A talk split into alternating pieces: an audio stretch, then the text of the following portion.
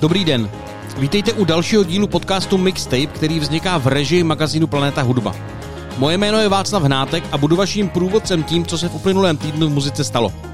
Ve druhé části si poslechněte rozhovor se zpěvačkou Martinou Barta. Mixtape můžete poslouchat na všech vašich oblíbených podcastových platformách.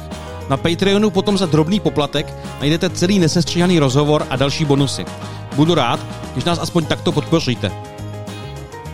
Začínáme stručným přehledem událostí uplynulého týdne.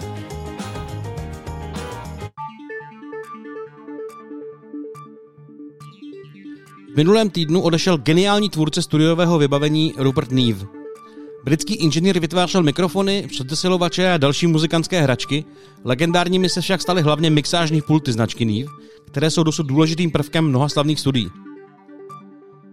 Dnes si naopak můžeme připomenout 79. narozeniny stále ještě žijícího Glina Jonese. Jako zvukař a producent spolupracoval s Beatles na jejich albu Let It Be, hlavně se však podílel na prvních třech deskách Eagles, kterým pomohl najít jejich zvuk. Dále pracoval s The Who nebo Faces. Všechno nejlepší. A ještě jedny narozeniny je potřeba zmínit. Před rokem touhle dobou jsme finišovali přípravy na start webu Planeta Hudba a teď v sobotu oslavíme první výročí. V 8 hodin večer nabídneme na YouTube hudební gratulace od Xindla X, Terezy Balonové, Support Lesbians, Slzy a dalších. Dívejte se s námi, bude to stát za to. A následuje rozhovor se zpěvačkou a klavíristou Martinou Barta, která v roce 2017 reprezentovala Česko na Eurovizi v Kijevě, ale už 10 let žije a působí v Berlíně. Povídali jsme si o tamní hudební scéně, jejich vzpomínkách na Eurovizi, ale i o tom, jestli Německo zvládá současnou pandemii lépe než my.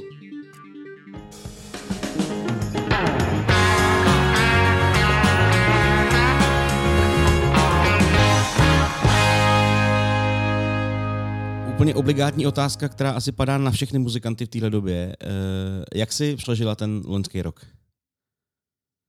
No jako já se přiznám, že to byl jako strašný šok, protože nebo mně fakt přijde, že ten, ten celý rok, jako, to je jak nějaký špatný film, no, jako nikdo s tím nepočítal. Ještě v podstatě si vzpomínám jakoby na poslední akce, které jsme měli třeba v únoru 2020, a velký plány, koncert v Berlínské filharmonii s projektem Radka Baboráka, nechávali jsme, to na, nechávali jsme na to napsat i speciální aranže a hrozně to byl takový jakoby fakt koncert, na který jsem se tak strašně moc těšila. No a pak přišel březen a v podstatě jakoby den po dni začínaly už se jako oficiálně prostě šířit ty zprávy, že je tady teda nějaký koronavirus a celosvětová pandemie. Uh, takže jako asi bych eh, lhala, kdybych neřekla, že ty první týdny v podstatě toho prvního lockdownu i tady v Německu byly fakt jako strašný šok a první třeba čtyři, pět týdnů každý den prostě sledovat ty zprávy a, a koncert po koncertu byl zrušen a, a i určitá taková jako pocit jako prostě takový, jako že nevíte, jak, jak to vyřešit, ten, ten problém, nebo jak dlouho to bude trvat. A ještě do toho jsem teda stala taková jako uh, neplánovaná věc, kdy jsem prostě normálně jsem měla jako i zdravotní problém, že jsem měla uh, únavovou zlomeninu. Takže v podstatě jsem, jako přišla korona, ještě k tomu jsem prostě byla šest týdnů uvázaná prostě doma na, na pohovce, jakože jsem nemohla teda vůbec chodit. Takže to bylo takový jako nehezký období, no, ten začátek. No a pak se to nějak tak začalo, jakože uh, i co se týká té umělecké, umělecké sféry, prostě přišly ty že jo, live stream platforms a live stream koncerty, takže jsem měla i možnost uh, uh, uskutečnit třeba i koncert uh, v takovém domovské, v takovém domovském klubu tady v Berlíně, International Jazz Club A-Train, uh, s Davidem Friedmanem, což je americký vibrafonista, s kterým mám i takový jako hudební projekt. Takže tam jsme v červnu 2020 udělali takový live stream koncert uh, pro RBB, Radio Berlin Brandenburg. Ale přiznám se, jako nejsem moc fanoušek těch live stream koncertů, protože já postrádám, postrádám prostě lidi, postrádám publikum, emoce z publika. Ten, ten koncert, co jsme měli mít eh, začátkem dubna eh, v, eh, v komorním sále Berlínské filharmonie s projektem Radka Paboráka, tak si ještě vzpomínám na to, jak jsme si třeba dva týdny před tím koncertem volali s tím organizátorem toho, koncertu, který mi prostě říkal, hele Martino, ten koncert, to všechno klapne, Ačkoliv v té době už třeba Švýcarsko začalo zavírat veškeré kulturní instituce a vůbec vše, všechno v podstatě šlo do kytek, možná jako i člověk si tak nějak uh, začne přemýšlet nad jako jinýma věcma, nebo prostě co je fakt důležitý v životě, co vám schází, jak, jak, jak moc důležitý je uh, mít skutečný přátelé a nějak se jako udržovat prostě nad vodou. No, takže uh, to, byla, to, to byly mý pocity během toho prvního lockdownu, no, během korony. No, ono to asi docela vykrystalizuje vztahy, ne? Když jsou všichni zavřený doma. No, jako ano, já jako mám ještě pár třeba jako svých dobrých přátel, nebo v podstatě to byly i kontakty jako z, během studií, jo, co jsem tady byla na Jazzovém institutu uh, s, právě s Davidem Friedmanem, nebo Greg Cohen, báječný kontrabasista, uh, tak je i zajímavý vidět, jak každý na to reagoval jinak. Jo? Jako byli prostě lidi, kteří měli obrovský strach vůbec nějak jako se i setkat, ač třeba i venku, jo? ale uh, a i teď třeba, jako i v okruhu mých přátel, prostě jsou dvě skupiny. Jsou jedna skupina vůbec nevěří v to, že by nějaký koronavirus existoval. Vůbec jako, uh, jsou to takový, tady v Německu se tomu říká jako Verschwörungstheoretiker. To jsou prostě lidi, kteří věří v to, že to je absolutně všechno naplánovaný od, od vlády a že to je prostě jako že to vůbec jako koronavirus s koronavirem nemá nic společného. A pak je druhá skupina lidí, která má třeba i osobní zkušenost nebo i v okruhu našich známých, bohužel teda i někdo zemřel na ten koronavirus. Nebo i pro mě ty obrovský prostě nebo vůbec, eh, když vidíte ty obrázky z, z nemocnic, jak, jak to probíhalo v Itálii, nebo co se teď třeba i děje v Portugalsku, tak um, nevím, no, je to jako zajímavé, že ta společnost se takhle rozdělila. No. Na druhou stranu, vy nemůžete ani jako umělec nic plánovat v téhle době. A zrovna teda můj partner, který taky uh, pořádá hudební festivaly pro 25-30 tisíc lidí a zná i uh, pořadatele koncertů, třeba tady těch obrovských německých star, jako je Roland Kaiser a Helen Fischer, tak oni neplánují koncerty, uh, oni je plánují až třeba v roce 22 nebo 23. Jo. Ale vy jste v podstatě i v těch otázkách, co jste mi poslal, tak uh, nebo co jsme mi poslali, ještě my si tykáme. My jsme si pro posluchače před rozhovorem potykali. Jo, jo, ano. Uh, tak uh, ty jsi mě taky ptal, jak třeba Německo uh, v podstatě se postaralo o, o všechny ty branže, které to jako tak zásadně postihlo. Jo. Jako tady začátkem března uh, začaly v podstatě jakoby od Investitionsbank, že jo, Berlin Brandenburg a podobně, nebo jako takový ty Hilfe pakete pro, pro umělce a podobně, jakože i gastronomii a turismus tak eh, tady v podstatě byla jak taková jednorázová pomoc eh, ve výši nějakých pět tisíc eur, která v podstatě měla jakoby eh, tak nějak jako se postarat o ty, o ty lidi na nějakých pět, šest měsíců, jo. Ale jako někdo si řekne, jo, tak to je super, jako že každý dostal takhle, jako byly určitý jako pravidla, za kterých jakoby jste mohli získat tuhle tu pomoc od státu. Ale v podstatě bych řekla, že jako fakt to byla taková ta první jako finanční pomoc, v tom momentu, kdy opravdu prostě z ničeho nic spousta lidí se uh, uh, naskytla prostě bez, bez, bez práce a bez, bez uh, příjmů. Jo. Uh, no a pak stejně tak asi jako v České republice, kdy teda vím o, um, o projektu Radka Baboráka, který v podstatě jako začal bojovat za OSBČ, že a umělce v Čechách, tak i tady je spousta prostě um, iniciative Film Music a GEMA, třeba to je v podstatě něco obdobného jako OSA v České republice, tak jako je tady spousta uh, institucí, která se eh, tak nějak jako snaží pomoct uh, těm umělcům v téhle kritické situaci. Jo. Ale je tady i spousta prostě lidí, která vůbec na, ty, na, ty finanční, na tu finanční pomoc jako nedosáhne. Jo. Nebo pak tady byly třeba i příběhy, to jsem taky četla v novinách, paní, která uh, pomáhá v nějakém tady berlínském divadle, tak byly třeba i v podstatě, že si mohla zažádat o tu finanční pomoc od státu, ale na to, aby uh, si mohla jako podat ten, ten uh, formulář, že jo, tak potřebovala pomoc daňového poradce. Dostala pomoc nějakých 800 eur, ale celý to stálo nějakých 1100 eur, když v podstatě musela ještě doplácet za to, aby si jako mohla podat ten formulář. Jo. Takže taková ta uh, představa, která občas u nás v médiích uh, je, že že to Německo to zvládá vlastně oproti nám bravurně a o ty lidi je, je postaráno, je ne, malinko to, chiméra.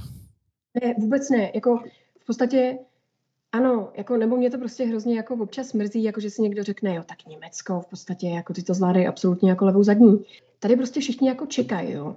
Tady, tady není nějaký konkrétní plán, kdyby se řeklo, ano, tak prostě po velikonocích se otevřou restaurace, hotely, kulturní instituce a podobně jako máme i známé, kteří mají prostě třeba plácnu, jo. 30 let uh, cestovní kancelář a z ničeho nic prostě to, ty lidi to jako nevydrží celou dobu. Nebo i moje oblíbené restaurace, jako některý prostě to nepřežijou, tohle to jako neustálý to vyčkávání a uh, nebo i určitý kulturní instituce. Jako myslím si, že to prostě některý opravdu uh, zasáhne natolik, že, že, že tohle tu dobu prostě nepřežijou. Jo. A ne, prostě, že ne na každýho se dostane. A další problém, který tady třeba byl, zrovna jako na podzim, nebo jako v létě mi přijde, že i v těch Čechách to bylo všechno takový jako rozvolněný, kdy já jsem, kdy já jsem v podstatě i v Čechách měla v létě koncerty a v podstatě i s přítelem jsme se hrozně udivovali, že tam to jako žilo, že jo, v Praze, pak jsem měla i festival v Českých Budějovicích a, a v podstatě to byla taková zase jako euforie. Jo, vracíme se k normálu. Jenže pak přišla ta druhá vlna, že jo. A a i spousta těch kulturních institucí, tady třeba v Berlíně se dělalo jako, uh, kladlo otázku, OK, jak budeme moci prostě uh, normálně jako pořádat koncerty, jo, kdy prostě třeba i in, investovali šílený peníze do, do různých těch uh, um, čističek vzduchu a podobně, jo. Kdy já jsem třeba ještě koncem října navštívila koncert, myslím, že v Komiše Opera Berlín, a kdy byla ta pravidla, že jo, třeba dva, dva lidé můžou jako z jedné domácnosti sedět vedle sebe, pak máte třeba pět, šest sedaček volných, celá řada za vámi je opět volná, takže třeba já nevím, uh, z kapacity třeba 600, 600 uh, diváků, tak tam mohlo sedět jenom nějakých třeba 100, 120, jo.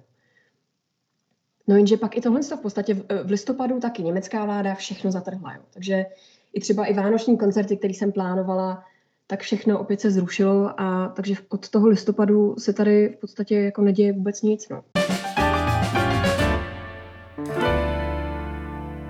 Když odjdeme od té uh, loňské a letošní a kdo ví, jestli příště roční k té krize, tak jaký je jinak muzikantský život v Berlíně? No tak Berlín, nebo v podstatě tak to je strašně jako kulturní město, že jo? Nebo jako tady je spousta kulturních institucí a jako když jsem teda i na jaře 2019 měla možnost poprvé navštívit New York a na mě to prostě dejchlo, nebo jako když bych to mohla srovnat, tak opravdu New York, eh, teda Berlín je pro mě prostě uh, nesmírně uh, nesmírně mezinárodní město, střetává se tady celá řada kultur a je tady spousta umělců prostě z celého světa a i vůbec co se týká jazzu, spousta krásných jazzových klubů a každoročně celá řada prostě skvělých hudebních festivalů. Takže si myslím, že každý, každý den si, si člověk může z celého toho programu, co se tady za normálních okolností eh, eh, děje v oblasti kultury, tak si myslím, že každý se tady přijde na svý. Jo. No a to, to, že je to takhle jakoby hudebně živoucí a zajímavý město, to ty si věděla před těma deseti lety, když se tam stěhovala a přesidlovala, nebo to bylo trošičku jako na blind?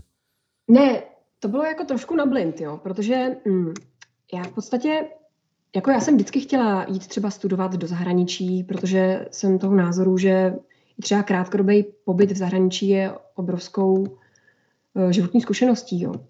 Ale u mě to bylo tak, že já jsem v podstatě v roce 2010, tenkrát, že jo, um, na základě té castingové show uh, Robin Hood Cesta ke slávě, tak jsem poprvé, jakoby, to, to byl takový jakoby první větší krok uh, v mý hudební kariéře, kdy jsem teda začala uh, účinkovat v divadle Kalich, uh, v tom muzikálu Robin Hood. A to jsem tam byla v podstatě rok a pak jsem tak nějak začínala přemýšlet nad tím, že bych si, že bych si ráda jako ještě uh, zdokonalila své hudební vzdělání a že bych třeba šla na nějakou hudební univerzitu. Jo. A vždycky jsem prostě chtěla studovat jazzový zpěv a jazzovou hudbu. A tenkrát jsem dělala přijímačky na vyšší odbornou školu Jaroslava Ješka, a tam mě nevzali. a, a pak jsem čirou náhodou uh, v jazzovém klubu Jazz Dog, v pražském uh, klubu Jazz Dog, uh, potkala jednoho ze svých přátel, Tomáše Hobská, což je skvělý jazzový bubeník. A ten mě právě, že ten mě jako se zmínil tady o tom jazzovém institutu v Berlíně. No a tak jsem nad tím jako přemýšlela, já jsem v podstatě i dělala si maturitu, že jo, tenkrát na gymnáziu Jana Nerudy i z Němčiny. A Němčina mě nějak tak jako nepřišla, nebo jako docela jsem ráda i měla německý jazyk, tak jsem, tak jsem si podala teda přihlášku na Univerzitě der Künste, na Jazzový institut. Oni mě teda přizvali na to přijímací řízení, no a to bylo v roce 2011. No a v létě 2011 mi teda ozvali, že jsem teda ty přijímačky zvládla a že mě zvou teda na bakalářské studium UBK. No ale já jsem přišla do Berlína, já jsem v podstatě jako nic neměla zařízený, jo. A ty začátky v cizím městě, kdy nikoho neznáte, nebo třeba i sehnat si bydlení a to všechno to byl pro mě jako ten první rok minimálně ten první rok byl fakt jako hodně drsný, ale teď na to vzpomínám tak, že fakt jako i to byla obrovská škola života pro mě. Ty už jsi zmínila, že jsi studovala na, na gymnáziu vlastně s hudebním zaměřením, což eh, no. je trošku rarita, řekl bych.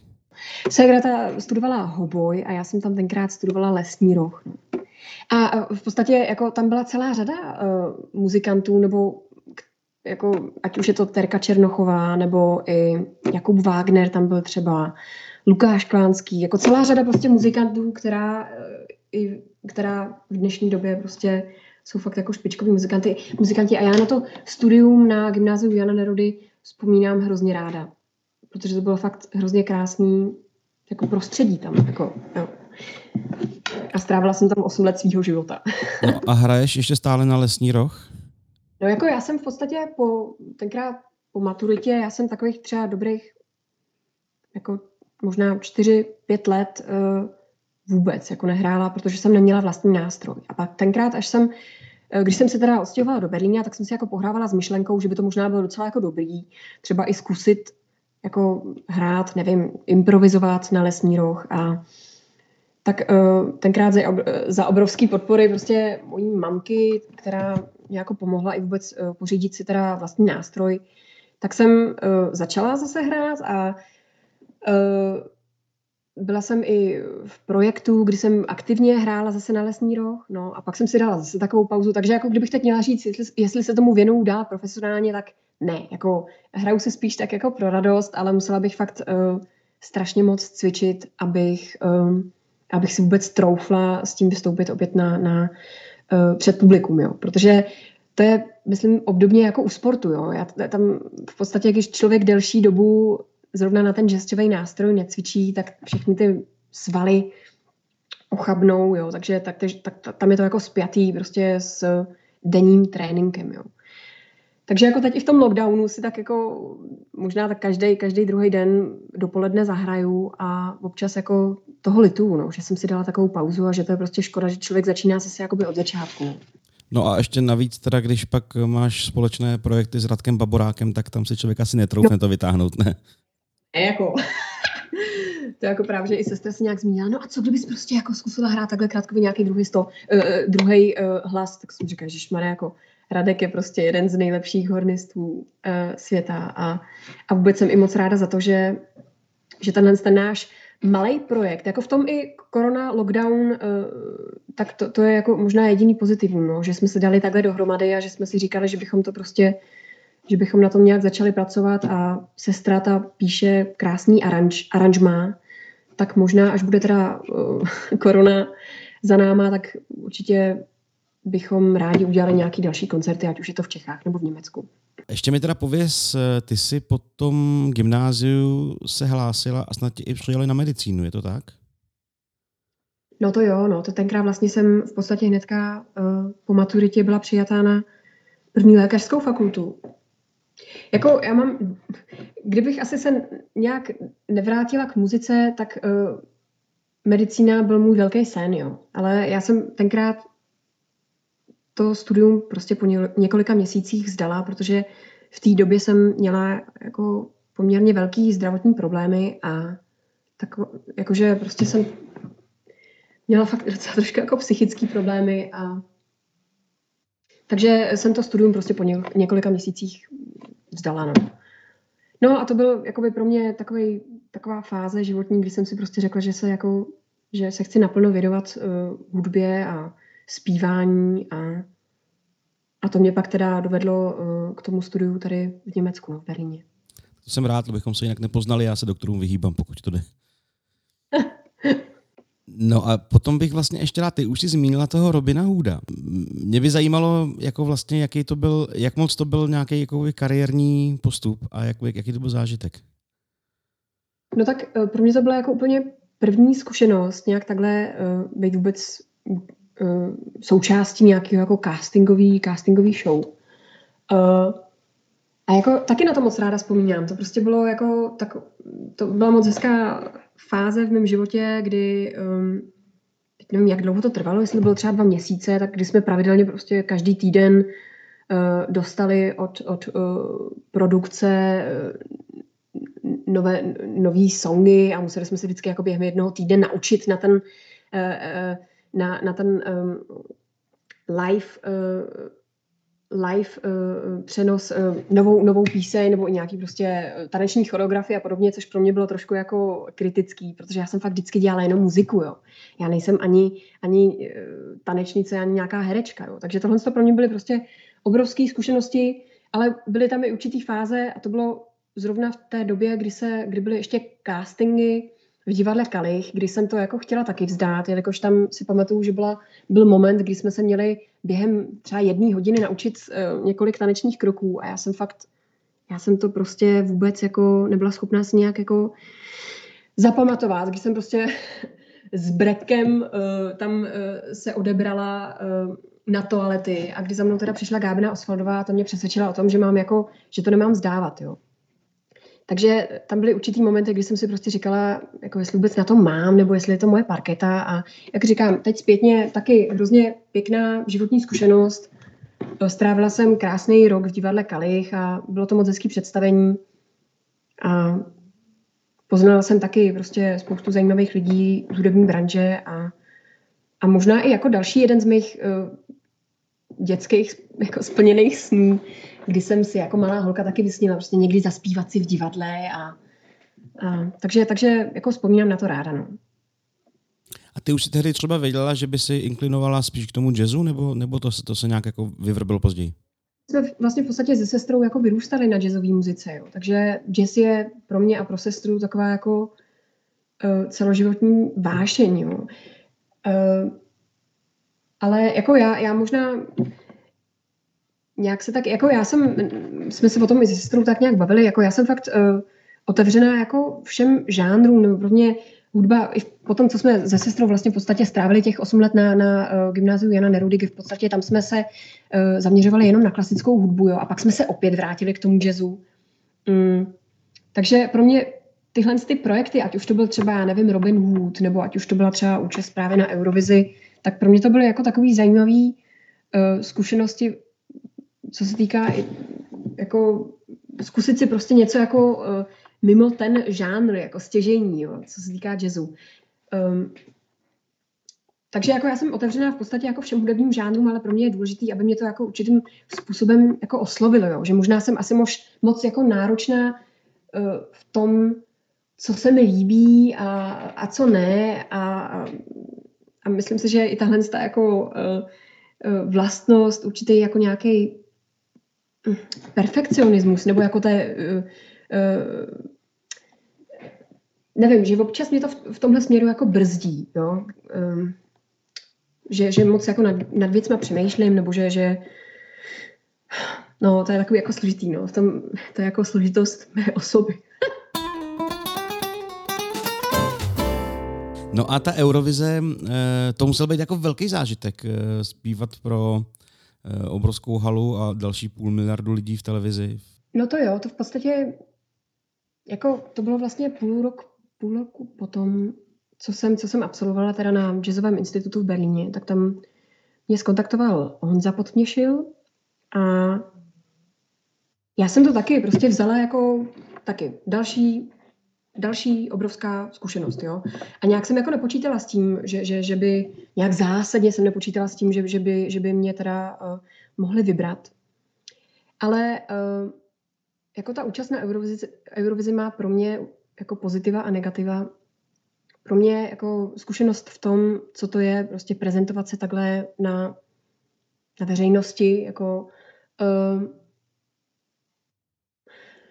taky zkušenost pro mě osobní v tom, že člověk by si jako měl stát za tím, jako co se týká umělecké eh, činnosti a umělecké tvorby. Jako, mm, my jsme se o tom bavili i zpětně, třeba uh, s klukama z týmu právě uh, ESC delegace, kdy v podstatě mi potvrdili i to, že, a já to vím sama, jo, tam, jak jsem se prezentovala na Eurovizi, to jsem jako nebyla úplně svým způsobem já, to prostě bylo jakoby, mm, nevím no. Já jsem chtěla v podstatě jenom jako jako muzikant, mě, mě tenkrát že nabídli dvě, dvě skladby, tak se mi hrozně líbila jako ta balada, no vůbec My Turn jako píseň. A pak to šlo krok za krokem, no, jako kdy v podstatě, jako, jak říkám, já nejsem žádný tanečník, jo, takže nějaká choreografie nebo vůbec jako na, na pódiu směřovat z bodu A do bodu B a pak k tomu ještě nějak řešit nějaký prostě jako styling nebo prostě vlasy a kostým a toto. Uh, nevím, no, jako zkušenost v tom, že, že uh, teď opravdu, jak říkám, když mě někdo osloví k nějakému projektu, tak uh, hodně přemýšlím nad tím, jak se chci prezentovat, abych to byla jako opravdu, opravdu já. A no. A jako byly tam i určitý jako negativní, negativní uh, momenty, kdy v podstatě já jsem se jako vůbec uh, distancovala od sociálních sítí, kdy prostě rodina to docela špatně prožívala, nebo zrovna jako moje mamka, která prostě byla hrozně, hrozně zklamaná z negativních komentářů, ale tak to přijde vždycky, jako máte, máte lidi, kteří ve vás nějak věří a pak máte i spou, spoustu prostě lidí, kteří uh, vás jako hejtujou. Uh, no a pak mám ještě takovou jako nemoc dobrou zkušenost s tím, uh, když tenkrát vlastně už bylo jako potvrzeno, že teda pojedu reprezentovat Českou republiku, uh, tak já jsem tenkrát ještě byla uh, v rámci jednoho projektu tady v Německu aktivní, to bylo takové jako jazzové, jazzový kvartet a v podstatě ono to, ta informace o tom, že já teda pojedu uh, do Kijeva, tak ještě nesměla jako vylézt na povrch. Jo. A tady ten band leader z Německa, tak v podstatě on té situace využil a zveřejnil na svém webu, kdy já jsem vlastně do té doby, jako to byl pro mě projekt, díky kterému jsem byla i schopná financovat nějak tady své studium že jo, a živobytí v Berlíně, ale jako jinak jsem v podstatě nebyla nějak pro toho uh, band leadera jako důležitá. Jo. Já jsem byla prostě jenom jako Martina, která jako prostě pěkně zpívá, ještě k tomu jsem tam tenkrát hrála jako na hormu, že jo, jazzový prostě sola. Eh, no tak tady ten uh, pán prostě jako zveřejnil na webu jako první člověk na planetě Zemi tu informaci, že já teda pojedu reprezentovat Českou republiku, jako naše zpěvačka Martina Barta. Kdy mě uh, jeden, kdy mě v ten den všichni začali bombardovat e-maily a telefonáty a, a ale to byl prostě pro mě obrovský šok a moment, kdy jsem z toho byla naprosto nešťastná, protože z ničeho nic se začaly jako nikdo o mě nic moc v podstatě nevěděl. Jo. Já jsem měla pár jakoby svých nějakých uh, um, videí a nahrávek ještě z toho svého absolventského koncertu jo, z Jazz Institutu, kdy jsem dělala svůj projekt, tak Martina Barta Jazz Orchestra a to byly v podstatě ty první jakoby videa, které vyletěly do světa. No a pak tam přišla i tahle informace, prostě Martina Barta, nevím, barová zpěvačka, zpěvačka projektu blá, blá, blá. Jako, to pro mě byl takový jako moment když jsem měla ještě třeba půl rok uh, opravdu problémy tady s tímhle, s tím, um, s tím bandleaderem, aby vůbec jako smazal vůbec moje jméno z jeho, z jeho webové stránky a nevím, no, takže to, to byla jako pro mě obrovská negativní zkušenost, jako když nemáte za sebou třeba, já nevím, opravdu silný PR tým nebo někdo, kdo vás fakt jako zastupuje, ale já jsem v podstatě měla jako jednoho člověka z české televize, a na všechno jsem byla tak jako nějak uh, v tomhle směru, jako co se týká prostě komunikace, třeba teď s těmi různými jako ESC, Eh, portály a podobně, tak v, tom, v tomhle směru jsem byla trošku jako uh, jako sama, no. Jako, že to, na tohle to nerada vzpomínám, no.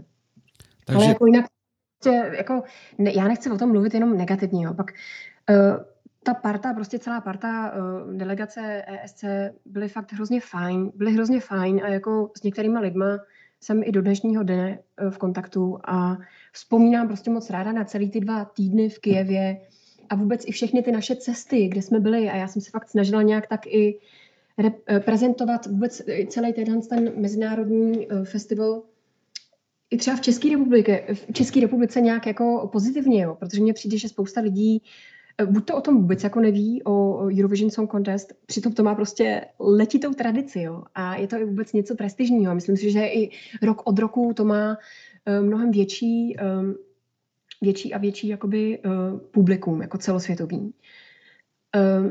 Ale no, takže nevím, no, jak říkám, pro mě to má prostě svý pozitiva a negativa, jako mám hezký vzpomínky, ale mám i jako negativní vzpomínky.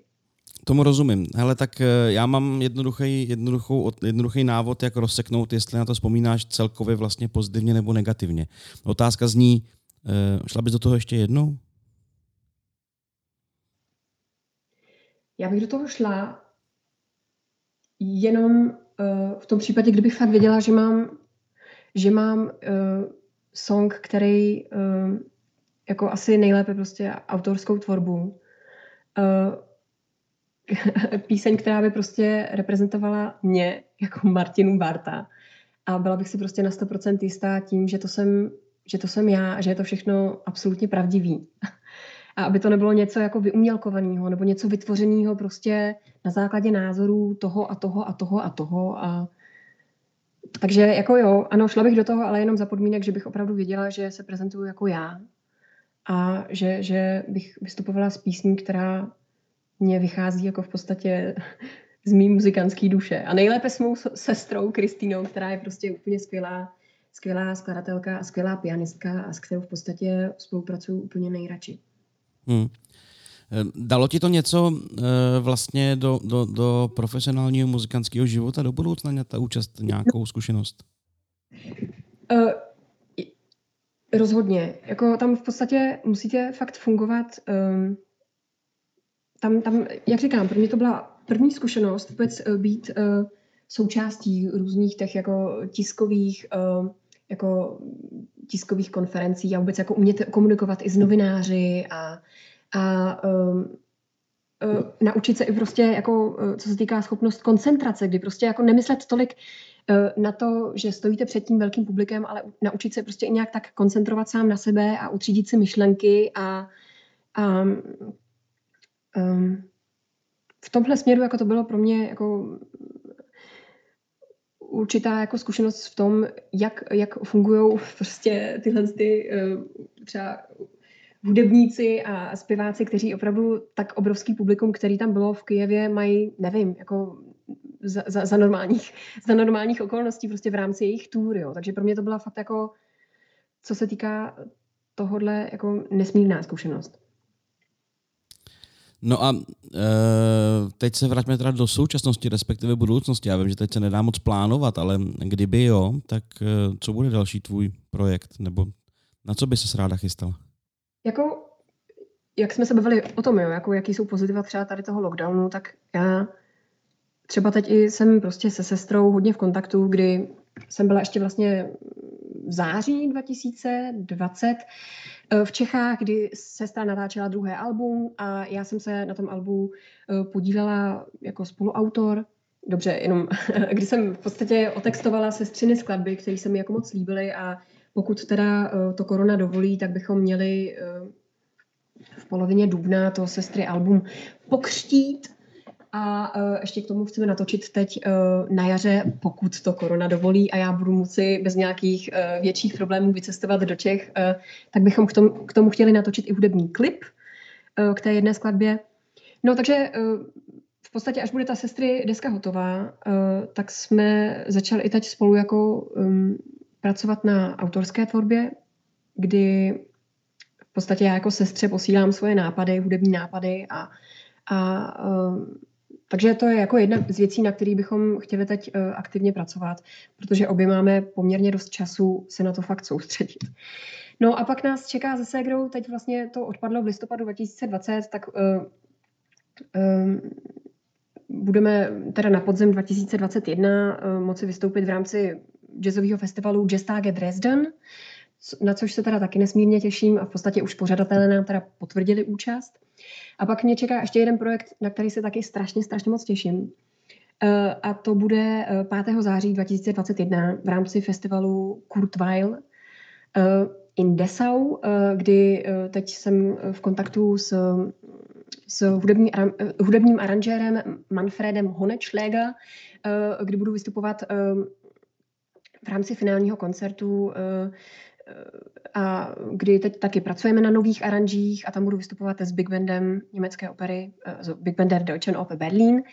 Tak to jsou jako věci, na které se teď těším. Ale jak říkám, um, jako já vůbec nevím, nebo jako myslím si, že asi nikdo z nás neví, jak se to bude dál vyvíjet a jestli do té doby třeba už i v létě bude možnost vystupovat a vůbec plánovat nějaké koncerty. Uh, no, takže to je všechno jako s otazníkem, ale tak jako já prostě ve skrytu duše věřím, že aspoň tyhle ty koncerty, které by měly přijít a na, na podzim 21, takže že se budou jako, že se budou moci zrealizovat.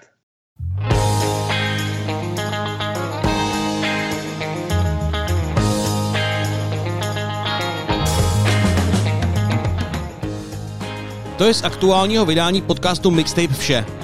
Celý nekrácený rozhovor najdete za drobný příspěvek na patreon.com lomeno Planeta Hudba. Dozvíte se v něm, co si o korovinovi...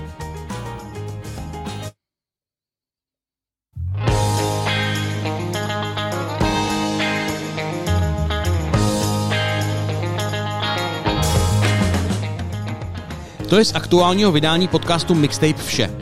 Celý nekrácený rozhovor najdete za drobný příspěvek na patreon.com lomeno Planeta Hudba. Dozvíte se v něm, co si o koronavino... Prdele.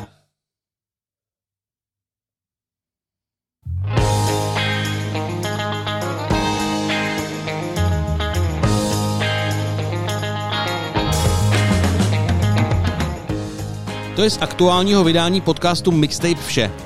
Celý nekrácený rozhovor najdete za drobný příspěvek na patreon.com lomeno Planeta Hudba.